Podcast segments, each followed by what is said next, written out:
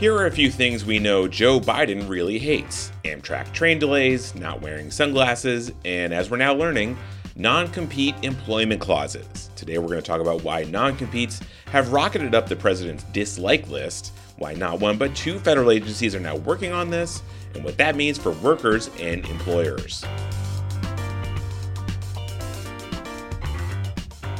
Hello, you're listening to On the Merits, the weekly news podcast from Bloomberg Law and Bloomberg Government. I'm your host, David Schultz. So think back to your first couple days at whatever job you're working at right now. You probably had to sign a bunch of documents, right? Well, there's a not insignificant chance that one of those was a non compete agreement. These agreements restrict what types of jobs you can take after you leave your current job. For example, if you work at an architecture firm, you might have to sign something when you start that says you won't work for any competing architecture firm for, let's say, a year after you leave. These agreements are meant to protect trade secrets and prevent poaching, and they've been around for a long time, but they're also pretty controversial. In recent years, states have started cracking down on them, and now the Biden administration is getting into the game. And that's the topic of the latest season of our investigative podcast, Uncommon Law, hosted by Matt Schwartz.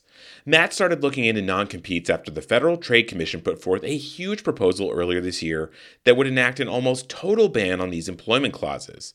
The proposal is huge not just because anytime a federal agency bans something, it's a big deal, but also because, based on a recent estimate, roughly one in five American workers are bound by a non compete. Here's a clip from the first episode of this Uncommon Law series that goes into more detail.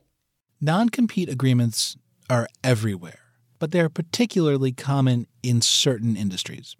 Maybe industries you wouldn't expect, like styling hair. Roughly 30% of hairstylists or so have non compete agreements. This is Evan Starr, a professor at the University of Maryland. He has a PhD in economics from the University of Michigan, and he is one of the leading scholars on non compete agreements. It's common in most client facing industries.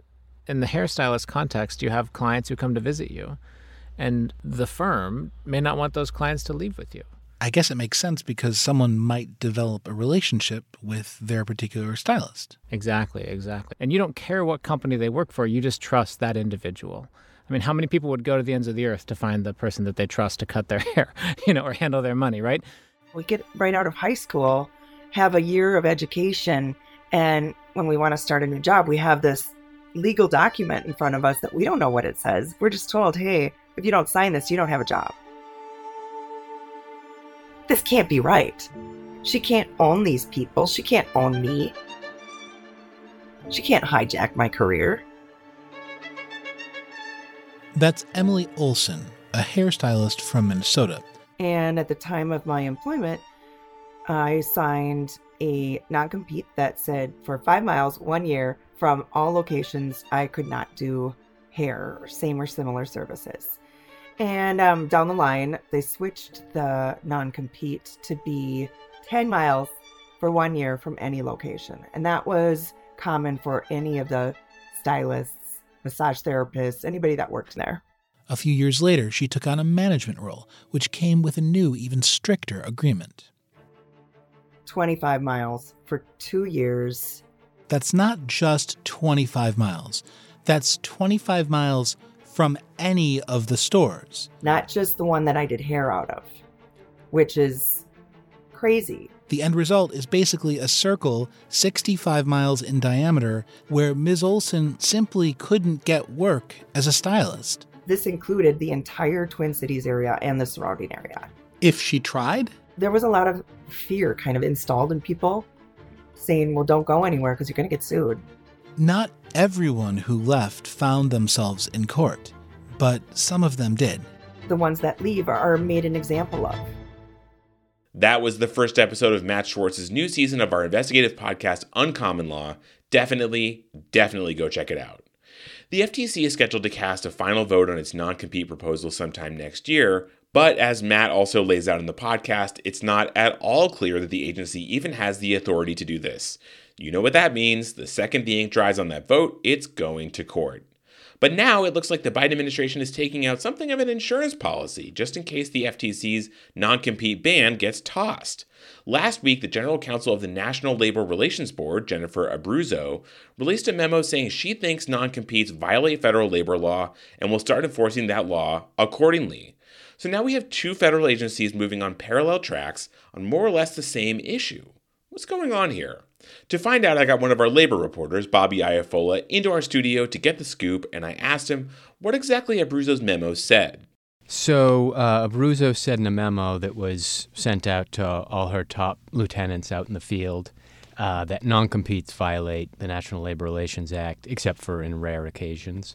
Her argument is basically centered around a section of the National Labor Relations Act called Section 7 uh, that protects the ability for workers to uh, organize, join unions, and generally work together uh, to improve the terms and conditions of employment. And so, if you have a non compete, I guess that means that that would hurt organizing uh, leverage.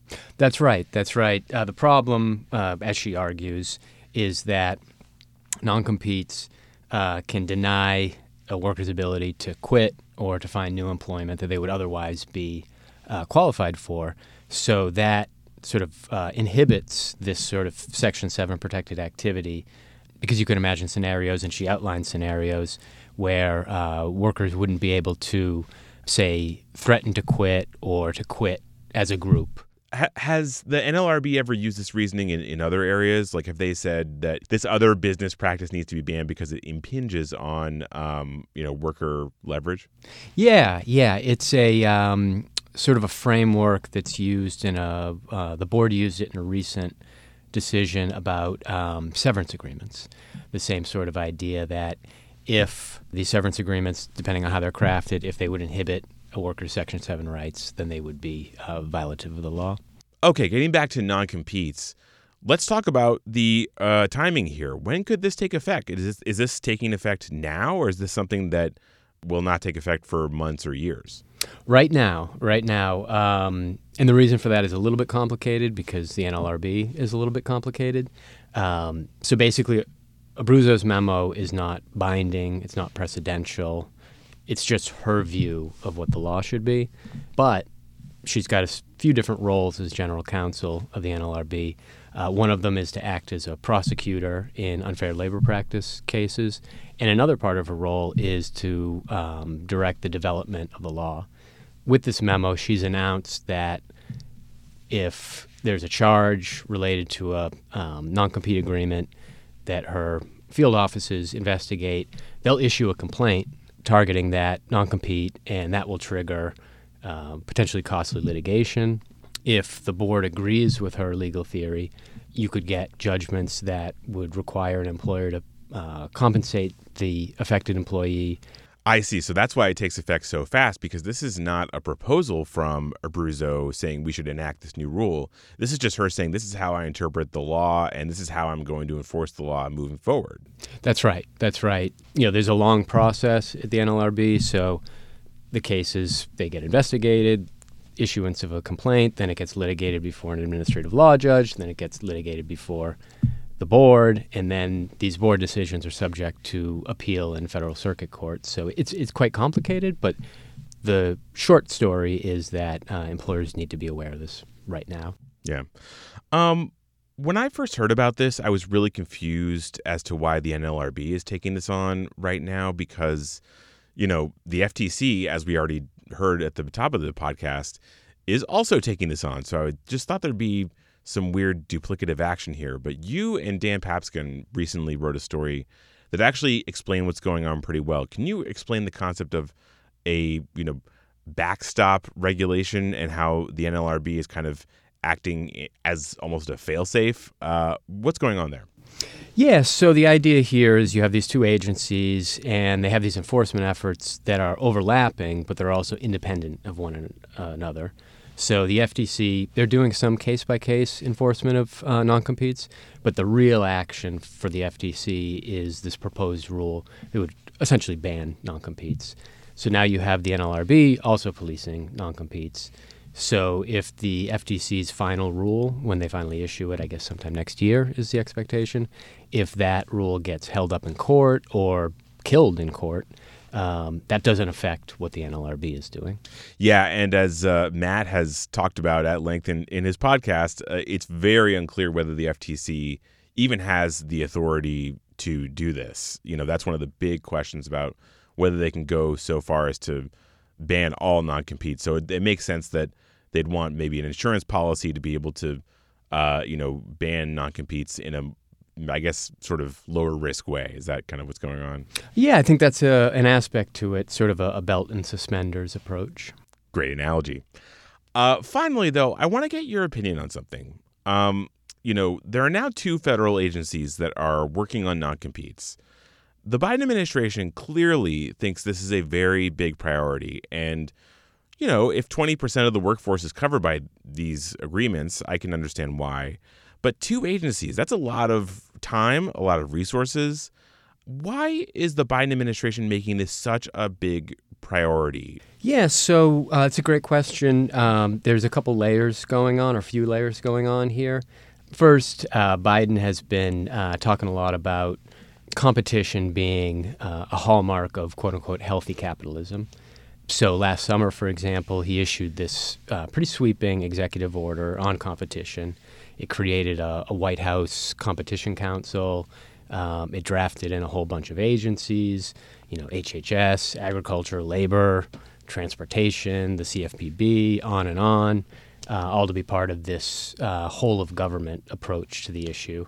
Uh, so the NLRB and FTC's efforts on non-competes is just one part of that broader competition effort. I see. So it's you know it's antitrust in general, and the Biden administration sees this as something that's exacerbating the antitrust problem writ large. Yeah, yeah. And I also have to add that um, just generally, there's been growing awareness and knowledge about the potential negative consequences linked to uh, non competes, um, particularly after there was this very high profile litigation over these, uh, the Jimmy John sandwich shop um, yes. non competes. And then during the Obama administration, they went ahead and issued a, a call to states to um, increase policing of non competes. And during the Trump administration, they got in on the action as well. For example, they had this big report that was talking about how to uh, basically fix up the uh, healthcare industry. And part of that was non competes, where non competes are, are quite common. You know, the big difference now with the Biden administration is they've made this uh, an issue for the federal government rather than just leaving it to the states. Right. Um, so that makes sense that this this fits you know into a broader theme of the administration, which is increasing competition. You know, going after I guess monopolistic tactics or. If not monopolistic, then anti-competitive tactics. Um, is there anything else going on here, though? I mean, it, it seems like you know the president also has some would say, a soft spot for labor rights and for worker rights. Although, you know, whether people in the labor movement would agree that he's followed through on that is another story. But, you know, is that part of what's happening here? Is that this is like, you know, Biden putting a, thumb on the scale of, of workers because that's where his, his loyalties lie? Uh, there's definitely something to that. Um, I'm not sure if it's so much a thumb on the scale as much as uh, a policy focus. The administration is, is focused on labor issues, the administration is focused on antitrust issues, and uh, non compete agreements is an area where those two policy areas overlap. I see. So it's just sort of a natural fit for what the administration wants to do anyway. I think that's right. That was Bloomberg Law labor reporter Bobby Iafolla. Before that, you heard a clip of the new season of our podcast, Uncommon Law, hosted by Matt Schwartz. Definitely check that out. And that'll do it for today's episode of On the Merits. It was produced by myself, David Schultz. Our editor is Andrew Satter, and our executive producer is Josh Block. Thanks for listening, and we'll see you next week. I felt like I was in jail every day when I was going to work. I'm like, I gotta get out of here. My executive order calls on the FTC to ban or limit non compete agreements. Let workers choose who they want to work for. This season on Uncommon Law, we're exploring one of the most expansive Federal Trade Commission proposals in modern history a nationwide ban on non compete clauses. Non compete clauses can really restrict competition, they can be coercive, they can be exploitative. We'll talk to workers who were desperate to take new jobs in their industry only to be blocked by threat of a lawsuit. I remember getting served my cease and desist and thinking that this can't be right. This can't be fair. How can she get away with this? And we'll talk to the business owners who say they depend on these clauses to keep their companies afloat. I think, like with anything else, when you enter into an agreement, there are rules, and you decide if you want to participate in that or not. I just believe that there should be some protections for small businesses like myself that are already in a very competitive industry. Plus, does the FTC under Chair Lina Khan even have the power to pass this rule? Look, Congress gave the FTC the authority to check unfair methods of competition. There is no limit to what Khan thinks she may be able to achieve if she can label it an unfair method of competition. Lina Khan is not coming out of nowhere. It really is the natural progression of the insights that we have about how harmful non competes are on our markets. Join us as we explore the far reaching implications of this proposal and the likely court battle that could shape the future of the American workforce. That's this season on Uncommon Law from Bloomberg Industry Group.